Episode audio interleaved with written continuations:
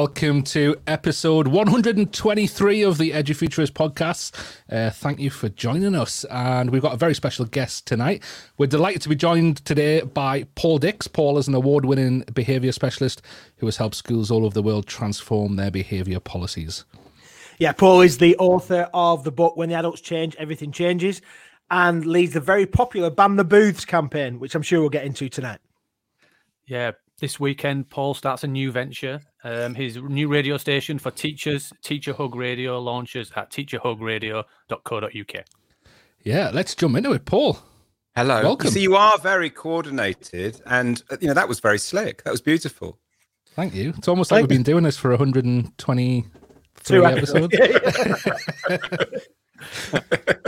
120. When did you start? Last week. Yeah, that's busy. You have been really busy. Uh, you know, and not, you're, you're trying to up the, the podcast game immediately by coming in with a, few hundred episodes just to, just to, you know, to grab some some land. Yeah, yeah. We started a couple of years ago, actually. Yeah, so um, I think yeah, we, we, we've done all right. It's it's been good. We've carried on. We've enjoyed it. It's been uh, it's been good. It's good to uh, it's good to have you on. We've talked to it about it for a while, so it's been uh, it's, it's great to be able to get you on, Paul. Oh, it's an absolute pleasure. It's lovely to be here. Thank you. Yeah, it's and I, I love the the images in the background. Um, it's kind of two themes that we we would like to get into this evening and, and chat to you about. Uh, so the first is this weekend is is a big weekend for you, isn't it? Do you want to just give our listeners a bit of an insight into what's happening?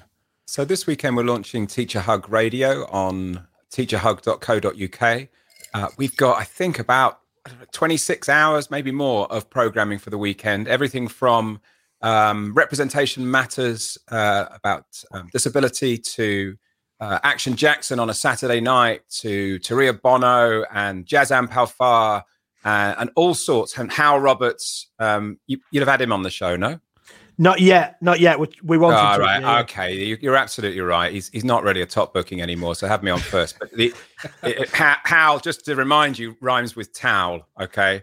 So just it, no confusion there when he does come on. But anyway, he's on the radio station uh, as well. It's, it, it's going to be fabulous. It's the soundtrack to your teaching career. And we just wanted to create something that was, uh, you know, just a big warm hug for teachers because, um, you know, they're just getting it from all sides at the moment uh, remote teaching and being pilloried in the press and the media and pulled this way and that and told that you know we're going to open here we're not closed we are closed we're you know all of that caper it, they just need a big hug at the moment and so it's perfectly timed really and so we hope people will just be able to you know stay in bed uh, pull the duvet up have a nice cup of tea um, and just listen to some really good uh, quality radio Yeah, that's great. Uh, it's a socially distanced hug, though. Let's let's make that clear. Let's not be well in your own home dan i mean you know I, I... Let's leave it there. I don't know who you, So- I don't know who you're cuddling up with on a Saturday morning, but I'm hoping they're not strangers. not all of them, Well- anyway. Me and Dan did discuss that as as Whoa, whoa, Um, what, Steve? we See, now I've got I've got the three of you now in a sort of a Morecambe and Wise situation, right? In in bed together, full pajamas, uh, you know, cup of tea and toast. D- As long as it's full pajamas, Paul. it has to be. it's, it's interesting that we actually are in the same room, but we've had to paint segments of the wall to look like we're actually socially distance. And, and Dan don't even even from up, r- further up north. It's just a fake accent. So uh, it's really interesting how we pull it together. Um, but yeah, me and Dan were, were having a conversation about remember life when you didn't have the the really young children and you just like people like remember sleeping until twelve. And that's uh, so our radio. We might be listening with screaming children alongside us. but we- Oh, you've got young children, have you? Okay. yeah. Mine are four, mine are fourteen and eighteen. If you don't wake them up, they don't. They just sleep through the entire weekend. You know, the, the I mean, they genuinely wouldn't wake up unless it's will wake them up at two in the afternoon on a Saturday. Oh, it's bloody early. You know. Why, why Uh, would you wake them up? Just let them sleep. So, so that's a really interesting question, and and and you know, I do want to let them sleep, and I do feel that I still feel in my heart. I know that you know that feeling of being a teenager and sleeping till three in the afternoon, waking up and then just thinking it's just not even worth getting up. Let's just stay in with pajamas and, and go to bed. Um, I, I get all of that, but I also feel it's my duty as a father to to be you know slightly cruel to them. Uh, you know, otherwise, who's going to be really? And I don't think I don't think getting up at twelve o'clock is cruel. Do you? I mean, you know. Yeah. No, I, I, I, I, it's been a long while. I've got a 10 year old and a six year old. I still don't get the lie until 12. Uh, it's coming. it's coming. I got I got a lie until like about eight fifteen the other weekend. okay, but, like... but Ben, I, I, I hate to break it to you, right? But by the time you get to the point where you can have a lie in, uh, you're so old that you you wake yourself up at six in the morning just to check you're still alive, right? You you know you you you, don't want to sleep that much because you haven't got much time left. So you know you you're up at six anyway. That's the problem. Oh yeah, and then I read a book that says I've got to be in the Teacher Five AM club anyway, so I've got to get up. Oh, yeah, yeah, yeah, yeah, yeah, definitely. I've never made the Teacher Five AM. I don't even. I can't even imagine. You know, I don't want to communicate with anybody at that time in the morning. No, yeah, so we're we're excited about Teacher Hug Radio. I think, um, and we're we're looking forward actually to being being part of uh, what what you're trying to do as well, and uh, some great some great great um, guests and shows that are coming up. We're we're excited about that and excited to see where it goes. I think I love the idea that the the, the point of this is so that teachers feel like somebody cares about them, and it's that soundtrack. And I suppose it's just people are saying good things. There's good things going on in education. Let's hear about the good things that people are doing and let's celebrate that. It's just it, it just feels warm and it feels like very very necessary. I think it is, and it's not. You know, we're not going to avoid the bad news stories and the difficult issues, but what we're not going to do is be kind of clickbaity. Uh, you know, an extension of social media. We don't want to be that. We want to have conversations like you would have in the staff room, which are nuanced and balanced and respectful and uh, and, and and positive rather than the sort of you know kick off another fight against X, Y, and Z. You know, we're we're not interested in doing that, um, and we we neither do we want to sort of bombard people with CPD at the weekend because everybody deserves a bit of a rest. So we're just trying to find that line, and you know, we what, what's interesting about the whole thing is we're, we're complete amateurs. You know, I mean, genuinely, we don't know what we're doing um, I had an idea to set up a radio station. I found my friend Kevin because he's a sound producer and uh, and podcaster, and I said I've had this idea. we just we just thought we'll, we'll do it. You know, it was there was it was um it was it was a tingly feeling, right? You get a tingly feeling now and again. You know, I still get them at my age, and it was just one of those. Um, th- this has got. We have to do this. We just have to do it. It just it makes sense all the way through. And what we're trying to do is build up an audience so that we broadcast every weekend um, so we've got a launch weekend this weekend, 30th, 31st of January. Then we're taking a week's break in case there are any technical difficulties we have to clear up. And then we're every weekend from the Valentine's weekend. But we our plan is very quickly to go to uh, midweek, uh, evenings midweek. Then we're going to extend into the school day and we're going to be doing and producing some free programming for children, whether they're home learning or learning in a classroom. Um, we're going to use the daytime space to broadcast audio learning because we think uh, that screens are all very well and good. We love screens, uh, but actually, aren't people a bit fed up with the whole staring at a screen business? And wouldn't everybody like a bit of a break from screen learning and to do some audio learning? So there's lots and lots of expansion ideas. What we're concentrating on at the moment is really high quality sound, good quality content, and let's just build an audience and and and give them the radio station. You know, the radio station is for teachers. It's for the people listening, and we want them to feel that it's their radio station. And once we get to that point, we will have uh, will have done what we set out to do. And you have had quite a, a big drive to get teachers involved and, and to come up with uh, content as well, haven't you? if So if, if teachers out there do want to contribute, how do they go about doing that? So they just go to um, www.teacherhug.co.uk. Uh, there are forms there if you're if you fancy contributing or presenting or um, or being involved in, a, in, in an innovation of a new show. So what people don't see is behind the scenes, we've got 15 shows in the pipeline that are being made just for Teacher Hug Radio. So you've got all the content that's going to be there this weekend, but then that's this is going to it's going to constantly expand. So we're really interested in innovative ideas, um, uh, uh, niche ideas, you might be someone who thinks they can contribute maybe once a month or once every two weeks um, and join one of our teams. Um, most of our presenter teams have four or five people in them. So it's nothing is too onerous. We don't want this to be hard on teachers' time. Teachers are already busy uh, and need to very carefully, you know, uh, save their time and their free time. So once a month you might contribute, and, and that seems like you know that's balanced for most people. They can manage that. It seems like it, it's a it seems like a very different direction to to kind of what a lot of our listeners will know you for. Um, so, are you still involved with the the behavioural side of things as well? Is that still on on the radar? I, I, I am. It's my day job. Absolutely, yeah. You know, teacher hug was a mad idea. Let's, let's just do the radio station, and so yeah, it's it. I'm trying to manage. I'm trying to manage the radio station uh, alongside uh, doing uh, doing the book, doing the writing. Uh, there's a new book coming out 31st of March this year called "After the Adults Change," which is one in the background. Uh, so I'm I'm writing. I'm working with schools. Uh, I'm working with head teachers. Uh, you know, all sorts, all from this strange little corner of my house. yeah, I which, guess. Which, are you? Are you? Uh, there's a there's a bandwagon at the minute, isn't there? Where where a lot of authors out there are jumping onto the online learning. Um, any you, have you got any persuasion to jump onto online behavior policies or anything like that? So uh, no, no, none whatsoever. I, am saying it because because me and Steve were talking. me and Steve were talking just before about. Uh, I don't know if you it was quite anecdotal, but there's there's a few tweets being going around Twitter, and, and I heard from a my, my tweets on Twitter. Tweets on Twitter. That's, that that's unusual. They, that's where they tend to be. Uh, yeah. And, and, my partner, she's she's a teacher, and she's got friends who've heard similar things. Of uh, where's this going? This that sounds terrible. what are you going to reveal now? I really uh, really built this up. online. Yeah. Google Meet or Google Team detentions after school. Okay surely, surely that can't be happening. Surely nobody sat there. Oh yeah, thought that up. Surely. Oh not. yeah, it's it's not only yeah, absolutely it's happening, and there are schools that demand full school uniform as well.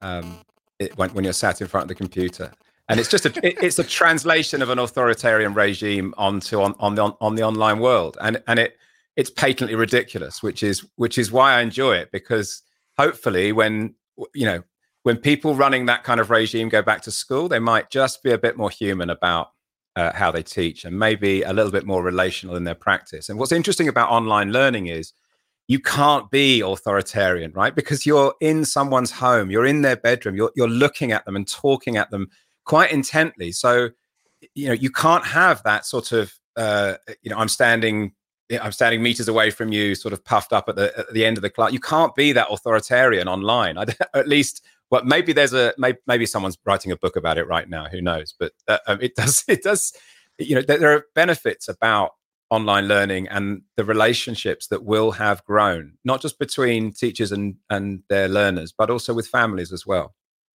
Yeah, I think it's really interesting when you talk about that authoritarian, compliant um, methodology. Um, and I know that one of the one of the big things in terms of your ideas around behavior is it's not about um, it's, not about the authority figure and being being able to being the loudest voice and the, and the what the shouty one who tells people what to do and roars and compliance and all that kind of stuff. I wonder if you could talk to us about your your thoughts around this.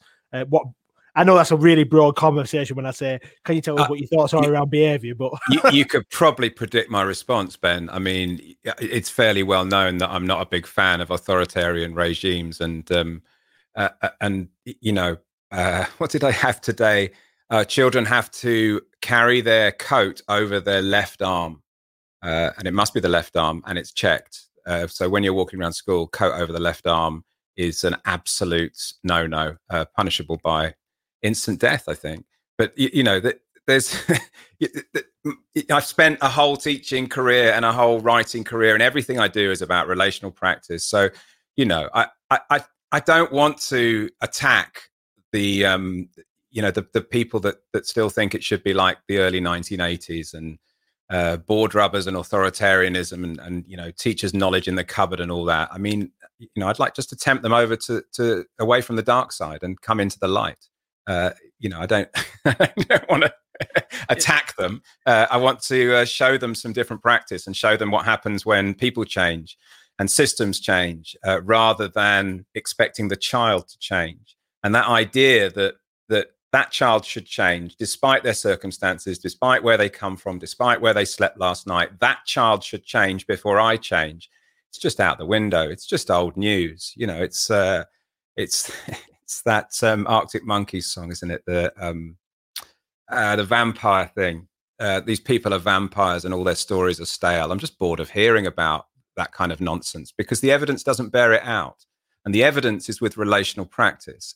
Uh, go to Scotland, look at the Glasgow model, uh, talk to head teachers about how they dramatically reduced exclusion by creating amazing nurture units in their schools uh, and, and turning the tide on violent uh, incidents, violent crime, school to prison pipeline. It's all there for you to see. Occasionally, someone, I think, from the DFE in England trots up to Scotland, has a look around and says, that's awfully nice, comes back down and says, there's nothing for there, nothing for us there. But, but, but, but it is proven. You can, you know, go and see it, look at the data, talk to the people involved in it. It's not just a success story for the UK, it's a worldwide success story because uh, Scottish school system is trauma informed from the get go uh, their behavior policies don't shy away from the idea of childhood suffering, childhood distress. They accept it because they know it's there and they can see it in front of their eyes. Uh, and, and they're determined to do something about that in a way that uh, perhaps the English uh, um, don't want to approach it in the same way. They'd rather sort of do the, you know, shouting about standards and academic rigor and testing and all the rest of it. Whereas the Scottish system has been changed at its heart. And what you'll see is that developing and growing stronger and stronger because it works, uh, you know, quite simply. And they've stopped arguing about whether, you know, authoritarian regimes work or they don't. They've seen it. They had, um, you know, the country was awash with Lee Canter and assertive discipline. Nothing wrong with that for its time, right? Because it took us away from grabbing kids and smacking them physically. Um, but they flipped from uh, from you know th- that approach to a, a trauma informed approach um, not overnight they've worked very hard on it but uh, they've never stepped back. They've never been tempted to, to say well actually we, we do need to shout a bit more. We, oh, we do we need some booths. We'll we'll get the booth company in up north. And the booth company is quite near you. There's a there, there are people who sell booths. You've got me on, oh, i got myself onto that already. I'm on a ramble. So uh, they're not going to do it. They're not going to start um, regressing um, because they've looked at the evidence um, and they're pushing forward. What's interesting in Scotland is um, when you mention educational psychologists in Scotland, people respond with respect and with uh, you know and, and, giving them their place within the system. When you say educational psychologists in England, they say, "Oh, I haven't seen one in in, in twenty years. I, you know, I didn't even know they're still around." And and and then well, they can't help us. They don't teach in classrooms. You know, the sort of dismissive approach to it. Uh, it's much more respectful of everyone that can help children and everyone that can help schools in Scotland. Uh, and I like it a lot. I'd like to, I'd like more people to go and look at what they're doing and bring some of it back.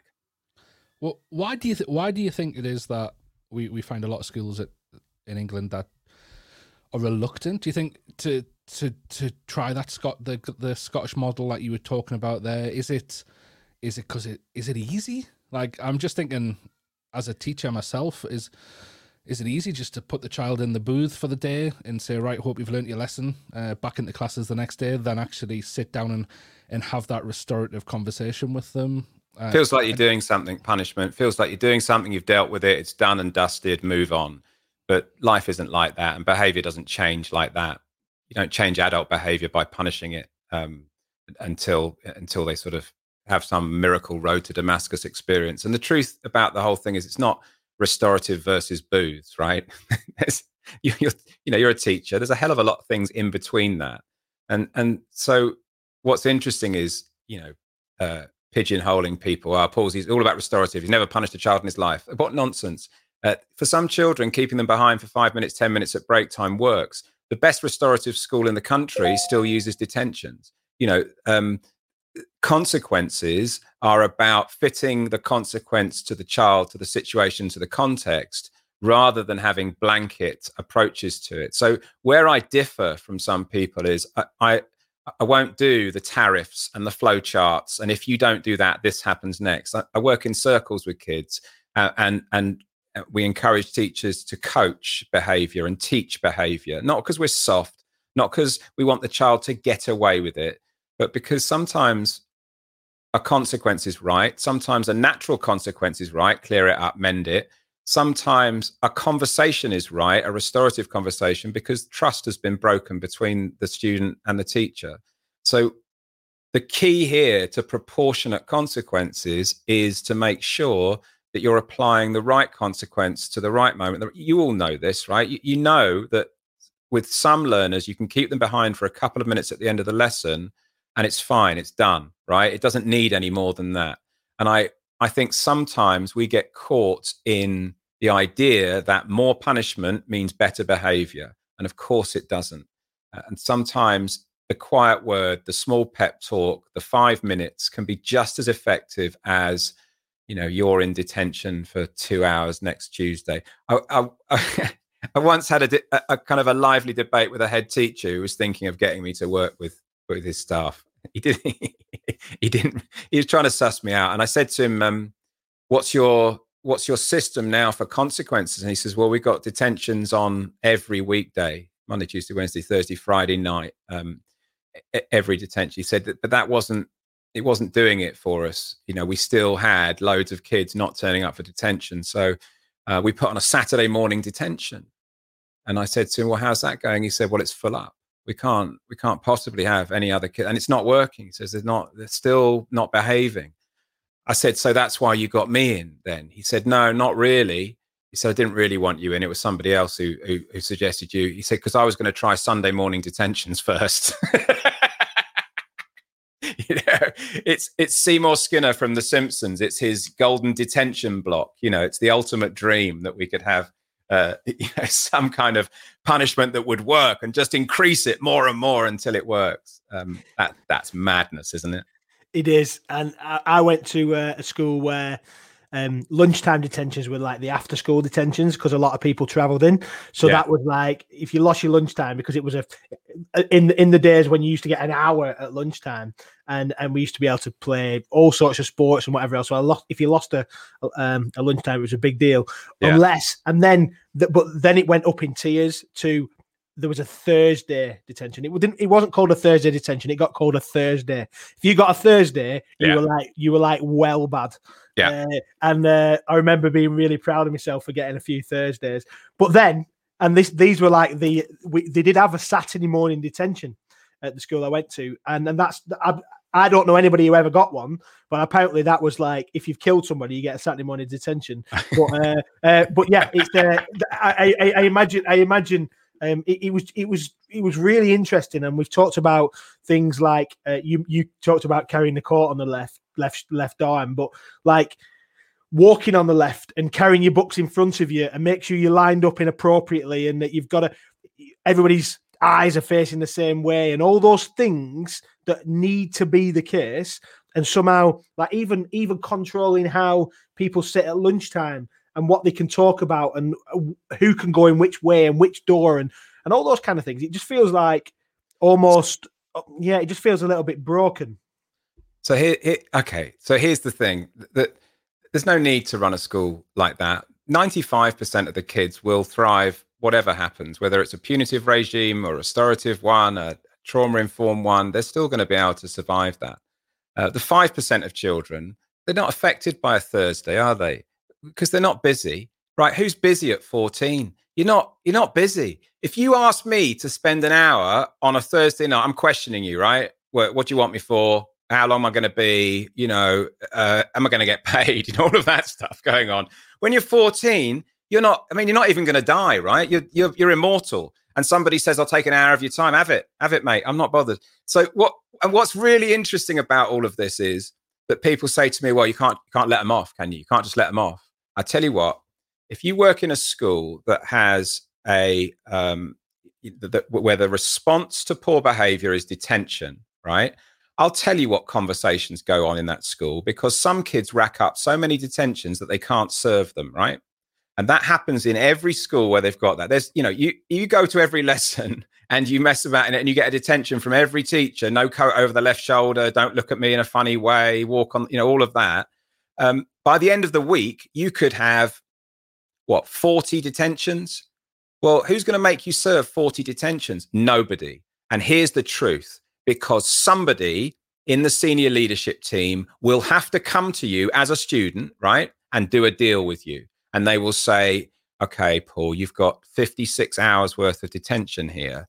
How about we do uh, a day in the booth and we'll call it quits? And those deals go on all the time, right? So when people say, oh, you know, it's so certain what happens in these regimes and everyone knows where they stand, there's no negotiation, you know, no excuses, no ne- non negotiable, absolute nonsense, right? The, the, the kids know how to break the system. Uh, and those kids are the same kids uh, that that you know they're the they're the same kids, whatever their culture is. So let's just get away from the idea. You know where it comes from? The idea that you just lump apart from Victorian Britain. You know the charter school system in America. Um, you know that that that whole kind of walk straight. Uh, this is this this is how you become middle class, um, which essentially is what it is, right? It's, it's, some kind of boot camp for the working class to be middle class. Let's let's just let's just clear this up, right? Working class people don't want to be middle class, right? That's not the ambition. The, amb- the ambition is to have some money, to, to have a nice house, to you know, to have a good family. It, it's not to, to it's not a Mrs. Bouquet uh, rise through the system. People don't I don't, I never know why people don't understand that. But uh, anyway, sorry. Uh, and, and so where this comes from, where this emanates, it's a political thing, right? This is politics. I went to see um, a, a, a, gentleman by the name of Mr. Mr. Nicholas Gibb. You may have heard of him, right? And I went to see him while he was still in opposition because I could see that there was going to be a change of government. And I went to him and I said, um, I met him in Portcullis House and I said to him, Well, here's a behavior system. Here's the evidence behind it. Works brilliantly. Here are some head teachers really happy to talk to you about it. Wonder if, you know, we, we might be able to, to get this to more schools. And he banged the table. He was furious at me, but partly because I brought a mate of mine who was an absolute lefty with me and, and he couldn't he, he couldn't hide the fact that he was, you know, he just wanted to throttle him because he was a Tory. And I, I was kind of stamping on his foot during the meeting to, to stop him saying something outrageous. Anyway, but Gibb banged the table at me and he pointed at me. He said, he said, I'll tell you about discipline in schools, Paul. I've just been to visit six military schools. I will tell you about discipline. And here we are 10 years later.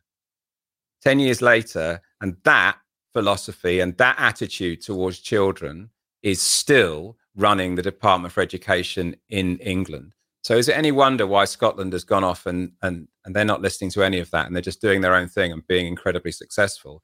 And we're stuck with an argument about you know we we're arguing about silent corridors and booths and uh, you know and just just crazy things that people in other countries go are you serious are you you know do you really put children in those things? Do you really expect children not to speak as they walk down the eh, you know what they can't understand it. It's very very odd right? It, it, it's not re- you, you think in other countries where they're having the same arguments. They're not. They've moved on right? They've worked out that relationships work that positive cultures work that there'll always be a small amount of children who struggle with school and we need to find solutions they've worked it out and they've moved on and they've moved on to what schools should be about which is not arguments about behavior but teaching and learning yeah, it's it's just really interesting how the the the narrative at the moment from from our, from our government is children must be back in school because of their well being and mental health, and then you put that to, alongside with the fact that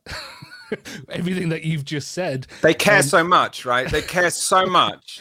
They they're bleeding. I'm you know I'm crying liberal tears for them. They they you know they they care so much about the vulnerable children that they've spent 10 years underfunding education underfunding uh, um, speech and language therapists CAMHS pupil referral units school budgets which are just going down and down fe colleges that they've just ransacked uh, you know you used to be able to do night school you used to be able to go and learn language you used to be able to go and learn you know and all of that stuff that, and then suddenly when children are at home for six weeks we hear this you know pained exp- you know they won't even feed them, right? They won't even. Oh, you've got me.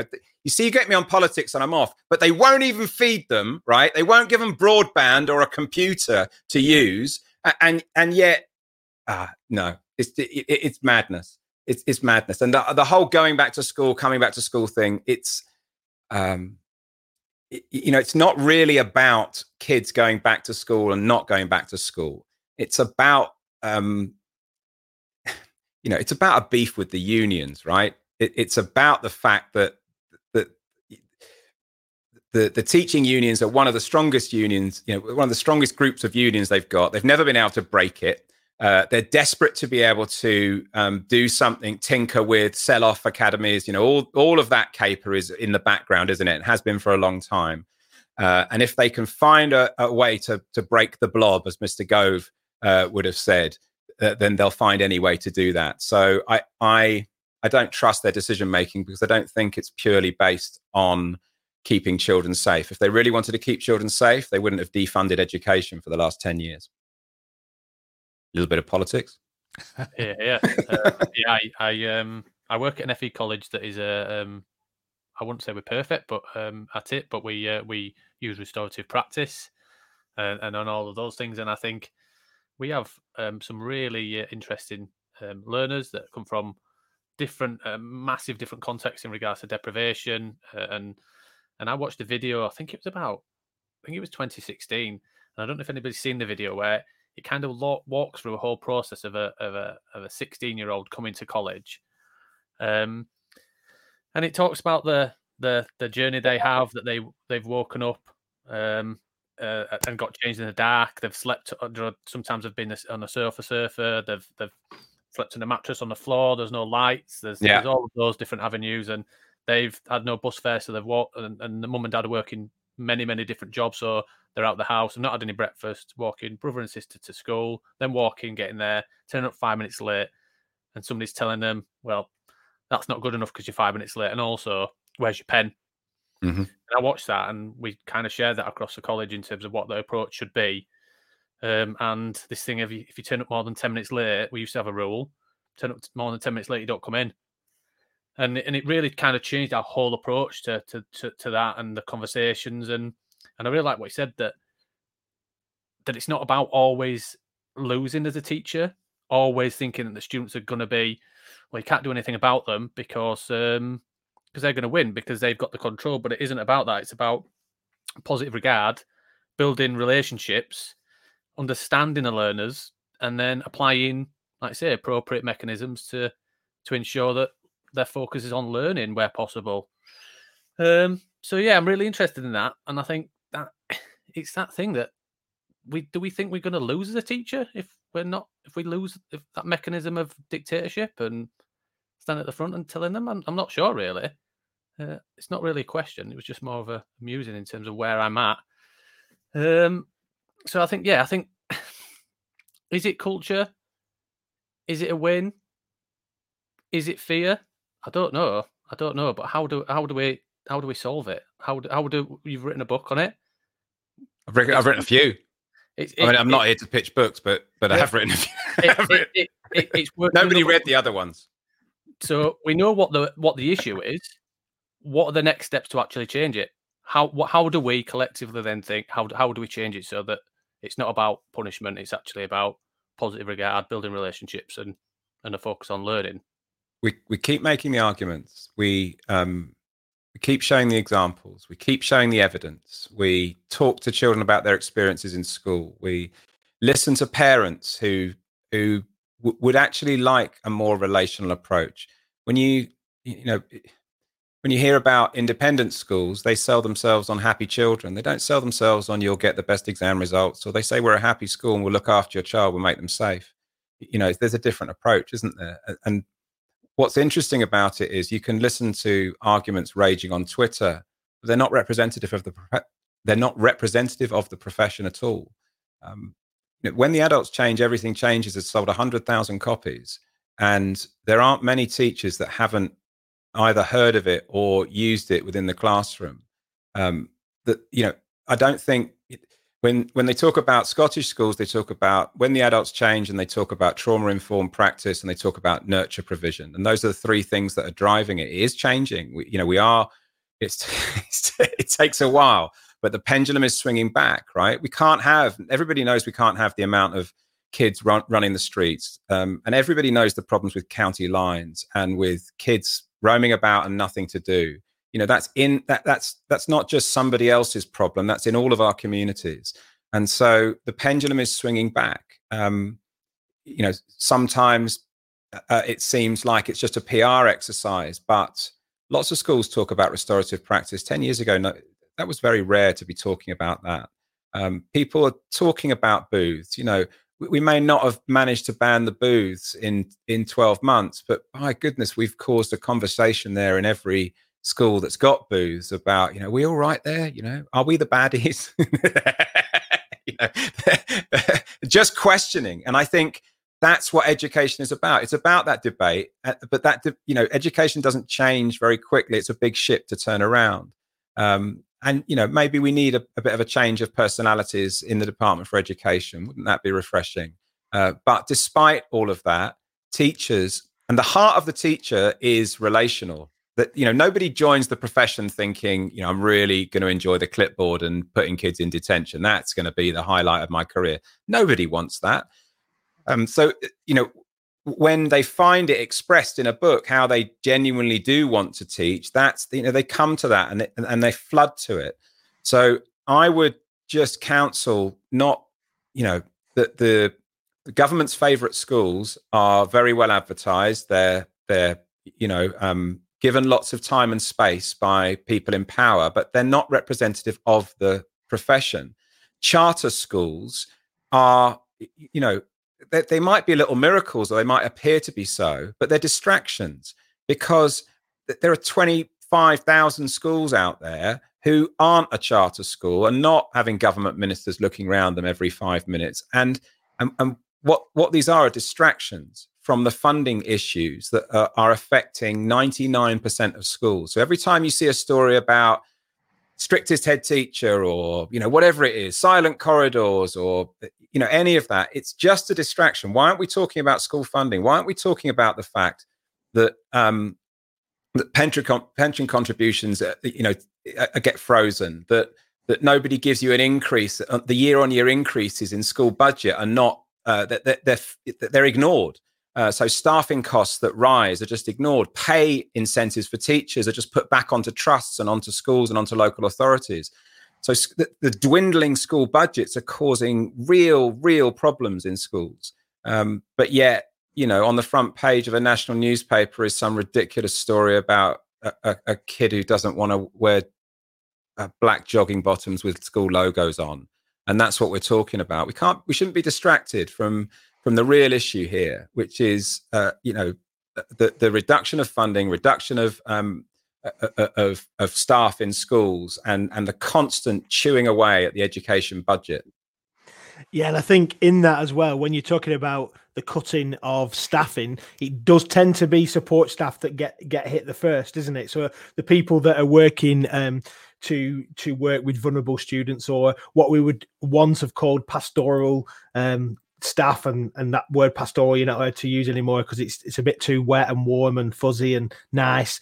And and I think like the the whole principle around children need and children and young people and I've come from a from a secondary background and they work in FE doesn't they haven't formed fully and they need wraparound care and they need us not just to get them to know more and remember more. It's they're not just knowledge kind of like what's the word receptacles that we somehow we've just got to get something into them. They're, we've got to develop them as people and i love that i love your passion around that whole concept of the whole child and worrying about uh, uh not worrying but thinking about um there's a there's more to schooling than um getting stuff into their brains I mean, how reductive are we going to go with education? You know, Ofsted saying that it's about knowledge filling heads and how much you remember. I, I don't even, I don't even know how to react to that. Uh, you know, it's just, it, it's just so ridiculous. Uh, you know, of course, knowledge is important. Hello, we had knowledge ages ago. By the way, I mean, we've had knowledge for quite a long time uh, you know, I, I mean, we didn't have knowledge rich, so maybe it was just ordinary knowledge, right? But, but I had a bit of ordinary knowledge, and I taught a bit of ordinary knowledge. Um, now we have special knowledge, rich knowledge, uh, you know, and, and, I'm sure it's much better. Uh, but, but you know, I, I still think, you know, a little bit of, uh, you know, other stuff, creativity. In fact, you know, do you remember, uh, you know, you remember drama departments in schools? Um, until they got rid of all the drama teachers and they became education consultants and and, and charged double. The, you know, the, there's a deep truth in that, right? Uh, uh, all over. Just check all the people that are going into. They're all ex drama teachers. going, well, if you're not going to give me a job, I'm going to take, I'm going to come and, I'm going to come and tell you how to do yours. Uh,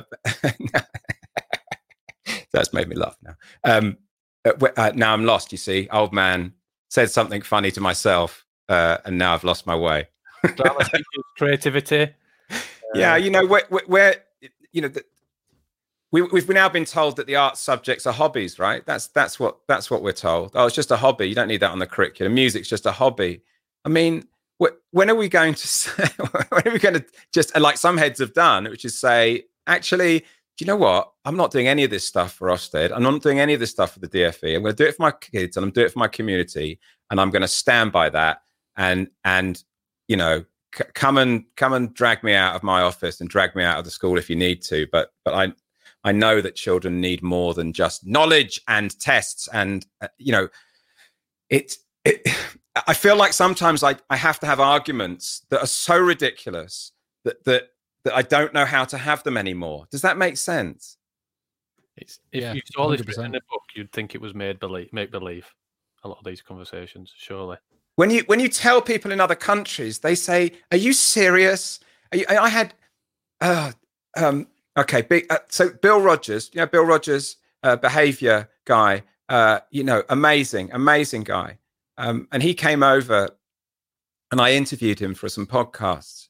And I was explaining to him a, a, about, you know, charter schools and, and kind of the zero tolerance uh, brigade and, you know, no excuses and all of that. And he was just despairing. He's, he's in his 70s, but he said, Paul, I need to come back to England and do something about this. I thought we'd won all these arguments in the in the early 90s, late 80s, and he had, right? He really had.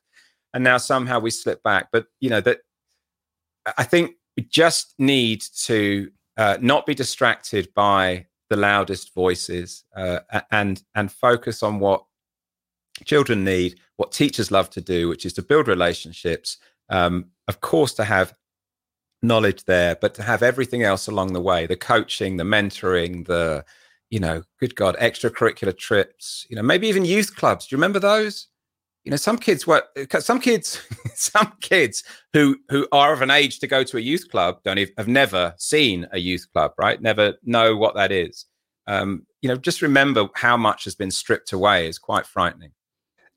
There's a lot of influence, I think, from the especially this kind of new wave over the last last uh, decade of from the uncommon schools, charter schools, and in, in this in the states, and um and, and we're seeing kind of that spreading really fast at the moment around around our country, and and a lot of schools are are being heavily influenced at, by it. And I think, and I, am come back to to the question I asked you a while uh, a while ago, and I, I, didn't I answer.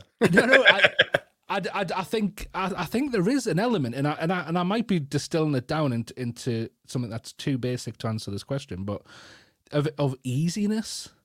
It's it's very easy to to say an acronym to a child than actually develop a relationship with a child. It's very easy to do these things, but but what I find what I found was really interesting was last year, um, and you probably you probably came across this that that school those schools issued a letter saying that they were they were going to change what they were doing and that they were they they kind of feel like the the zero tolerance and and everything a lot of the the practices weren't good. And because they'd gotten feedback from students who were now in their 20s and 30s who'd gone through it and and and it wasn't good for them and these students were saying, you know what, that wasn't a good experience.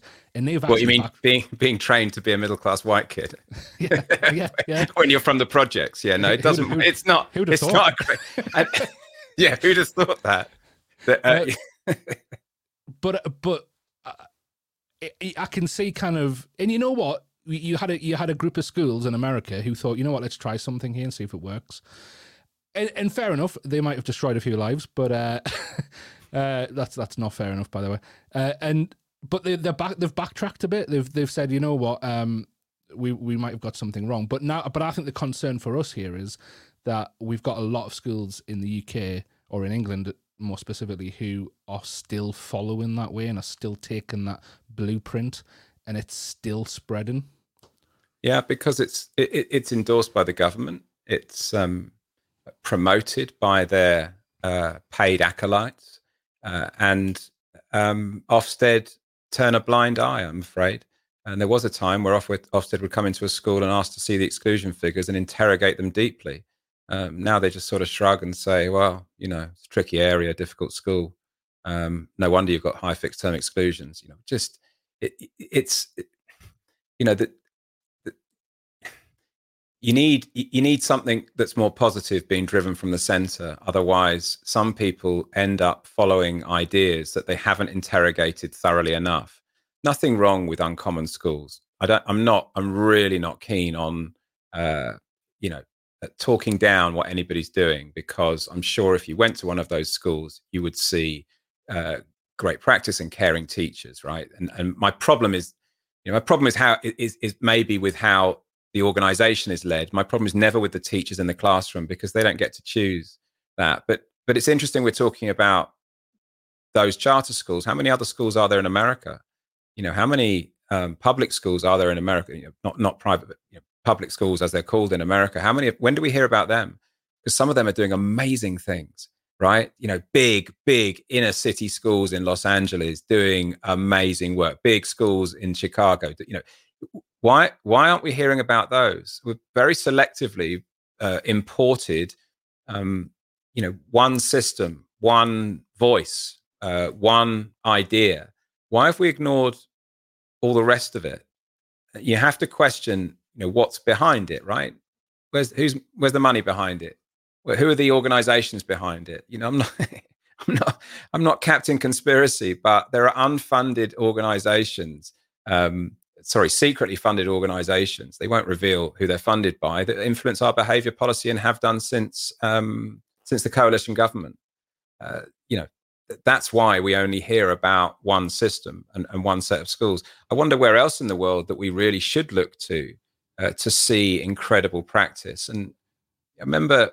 Um, I was working with some schools in Wales, and I've worked with a lot of schools in Wales. And I was just talking to somebody, and they were saying, you know, what you're doing in England, X, Y, and Z. I said, I don't think you should be looking to England. I think you could look to, you know, to New Zealand. You could look to Scotland. You could look to what they're doing in Sweden. You know, the, the old chestnut. But but there are lots of places. Denmark is in, an incredible school system as well. Um, but but we you know we need we need better examples than a group of charter schools in America that's been promoted uh, in order to I don't know what in order to do what you know, even if they built a hundred of, uh, uh, uh charter schools in the UK, it would still be a tiny, tiny percentage of of the overall um, offer.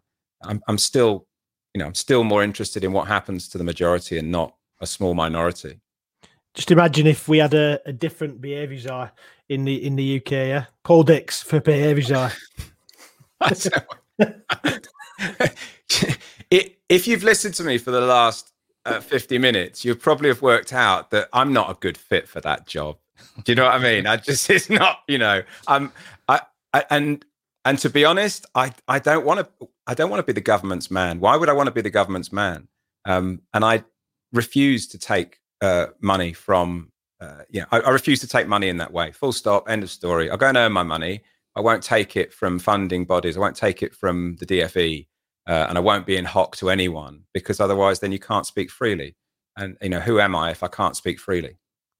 Yeah, friend of the podcast, uh, David Price, who who uh, comes on quite regularly, has is, is championing those schools that you mentioned there. Kind of like when you when you talked about um, California, like he he he, he uh, does a nice case study on New Road School in in California. But you've got schools like that over here as well. You've got the the yeah. XP schools, Doncaster, who who are who are opening up new schools. Um, School Twenty One. You've got those schools that that are that are, are bucking the trend and are and are reimagining how things are done. So Colin uh, Coffin is on uh, a Teacher Hug Radio on the thirteenth, fourteenth of February. Um, School Twenty One uh, and I've just talked. I talked to the head teacher the other day. She says they live and breathe when the adults change at School Twenty One, uh, and, and and the Doncaster Big Picture schools are very much all about relationships and uh, uh, and a different way of delivering curriculum. Absolutely, good examples. Go on, Steve. You look like you really want to say something.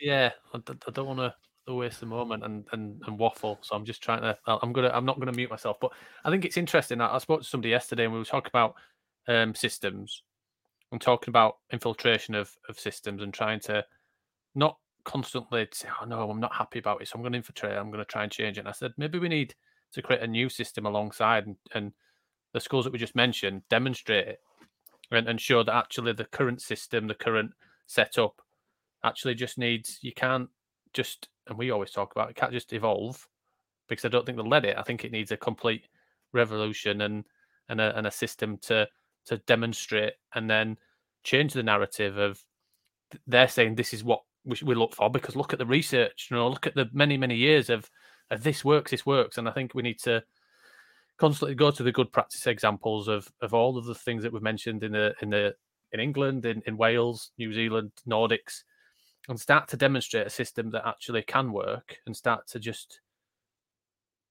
build our own because i don't think they'll change I don't think those adults will change, which is so scary. But I don't think they want to. Um, so I think we need to build our own. Um, and I'm I'm up for it. I think build we, our system. Yep. You just just just uh, what? Just build it. Just build a new one. Just build a little castle somewhere and just completely change it. How's that sound? Okay. okay. With a wall, a moat. Do you get a bridge? No, we no. Do we get costume? Flowers. Don't know. Don't know. Flowers. Yeah, flowers. Build a wall of flowers and. Okay. Okay. Uh, how did how did within thirty seconds? How did it's we a vision? Into... I thought you said you weren't going to waffle. You started that whole thing off by saying, I- "I'm really going to try not to waffle here," and ended up with with a wall of flowers in a castle and, and, and, a, and a, new education head... system born. I think it was the head teacher of a castle school. How, how did that happen, Steve? in terms of the example, but I think we I talked about the new system. I think the system already exists. I think it's just building a narrative to demonstrate that that one narrative they built around that one example of research and everything else of the uh, the books of what do you call it Dan when everybody has to stare at the front and and that's the only way that you can get behavior. The the tracking and all that kind of thing. Oh, there's lots. Of, there's when you read, especially like Teach Like the Champion. There's there's acronyms like SLANT and acronym. Yeah, there's there's a few of them out there. Yeah, and I think that whole element of not knowledge versus skills that we build a curriculum that is what Debra Kidd that it's more um, it's around kindness, holistic approach to, to learning, all of those kind of things. I think is key. It exists, and people are saying, "Oh, we need to infiltrate, and we need to change it," but it already exists. We oh, just yeah. need to the forefront, and I think we need to be strong enough. And I think some of these voices that have been saying it for a long, long time have probably been on their own. Where actually, I think the narrative is now a collective and as as David Price kind of brings it together, that I think the the, the power is with us, and I think to to collectively then just be strength and just constantly bombard and and go against the narrative that already exists. I said I wasn't going to waffle, and I've just probably waffled for about fifteen minutes. I just talked. you've done really well there. That was quite long. I just talked about all hours. How did that happen? I think the paracetamols are kicking in. I don't know what just happened there. I just, I just. but I'm pleased. That, I'm pleased that we went there. It was good. Yeah. But you, but Hug Radio, Paul. I don't think we'll be back on next week. no, you definitely will. well, te- teach you hug, flowers, niceness. Costume. Okay, nice, Ben. The, I see what it's all part of the same so, thing. Yeah, flower, flowers and hugs together. I think, one, you know, Steve. I think to to, re- to respond to that, I think that um, we just need to keep asking the questions about evidence because they're the questions that can't be answered. And behind every glory story of a miracle school uh, lies a deceit, right? Uh, particularly if you are claiming a miracle because you introduced a punitive behavior system. And the deceit is quite simple. Uh, it, it is that you've, you know, you've kicked out the kids that you didn't want. You've curated a cohort to give your school false exam results, and you've ignored the collateral damage, which are kids' lives that are still living across the road from your school. Um, you know, those are the difficult things. These big behemoth trusts that fill up pupil referral units in a week from year seven, you know, when they when they're kicking out year sevens when they first come in, they just it's horrific. Um, and it's being allowed, and we need to stop it being allowed. We need the inspectors to do the job that they've been, you know, commissioned to do, which is uh, to keep children safe. And there's nothing safe about ridiculously high levels of fixed term or permanent exclusion. Full stop. End of story. Uh, you know, find another way. Find a better way. uh, look at the examples around you, and and just keep questioning the evidence because there isn't, you know, where are the slew of behavior experts, uh, you know, saying well, we, you know, we'd be much better if we just isolate them for a couple of weeks. And uh, you know, where are those people? They're just one or two unevidenced uh, um, points of view, but but there's no nothing. You know, th- there is no evidence that um, zero tolerance has a positive effect on uh, on a school community. Do you know what? I think that's a that sums it up. There is a there's a different way. Um, we've we've got to build relationship um, and I think what you, what you've shared with us tonight, Paul, I think is going to resonate with so many people. Um, and we're really grateful for your time. And uh, we're really grateful for you asking us to be involved in um, in in the new project Teacher Hug Radio. Um, don't forget, everybody who's listening, uh, www.teacherhug.co.uk. Um, and uh, check out Paul's books. And uh, and if you haven't read it already, you've probably heard about it. But the new one, did you say 31st of March, Paul? Is that right? 31st of March, after the adults change, it's called uh, Achievable Behavior Nirvana. Um, and and and there's gold. There's gold on the cover, uh, which for me is just you know I, would buy that book just for that. I'm not interested in what's in the pages. It's gold. You know, it's got gold. It's got gold you, on the spine as well. You know, what, that's what we're talking these days. I think it's the word Nirvana. So either there's a musical element, yeah, or you know that the RE boys in here love the idea of Nirvana anyway. It's, yeah. It, yeah, it's it's absolutely. You see, uh, uh, you're my target audience, Ben. I've got, I've, you know. Teacher, and, and, as soon as you said gold, I'm thinking about gold medals, so I'm sold as well. I'll buy it. It's an easy sell these days. But I just want to say before I go, you know, that um, we, we, we talked a lot about behavior. We, you know, talked about teacher hug, but what teachers are doing at the moment is quite incredible. Um, uh, you know, the amount of work they're having to do, the amount of extra responsibility they're having to, do, the amount of safeguarding issues they're having to deal with. You know, uh, um, teaching kids in in uh, online in kids' bedrooms is something that we we'd never imagine that we'd have to do six hours a day. So, just uh, you know, the last thing I would like to say is just a, a, big respect to all the teachers out there and everyone that's involved in education at the moment. It is a, a, a you know, you're heroes, you're heroes, but but you know, like teachers always have been, you, you it's not a profession where you get that instant reward. It, it you know, it comes later. It comes years later, doesn't it? When someone finds you and said you made the difference. Um, but you know, everyone will remember where the teachers were during COVID, and they should be very proud of uh, of, of their resilience. Absolutely. Absolutely. Thanks, Paul. We really appreciate your time. Thank you. Thank you very much. Cheers. Cheers, Paul.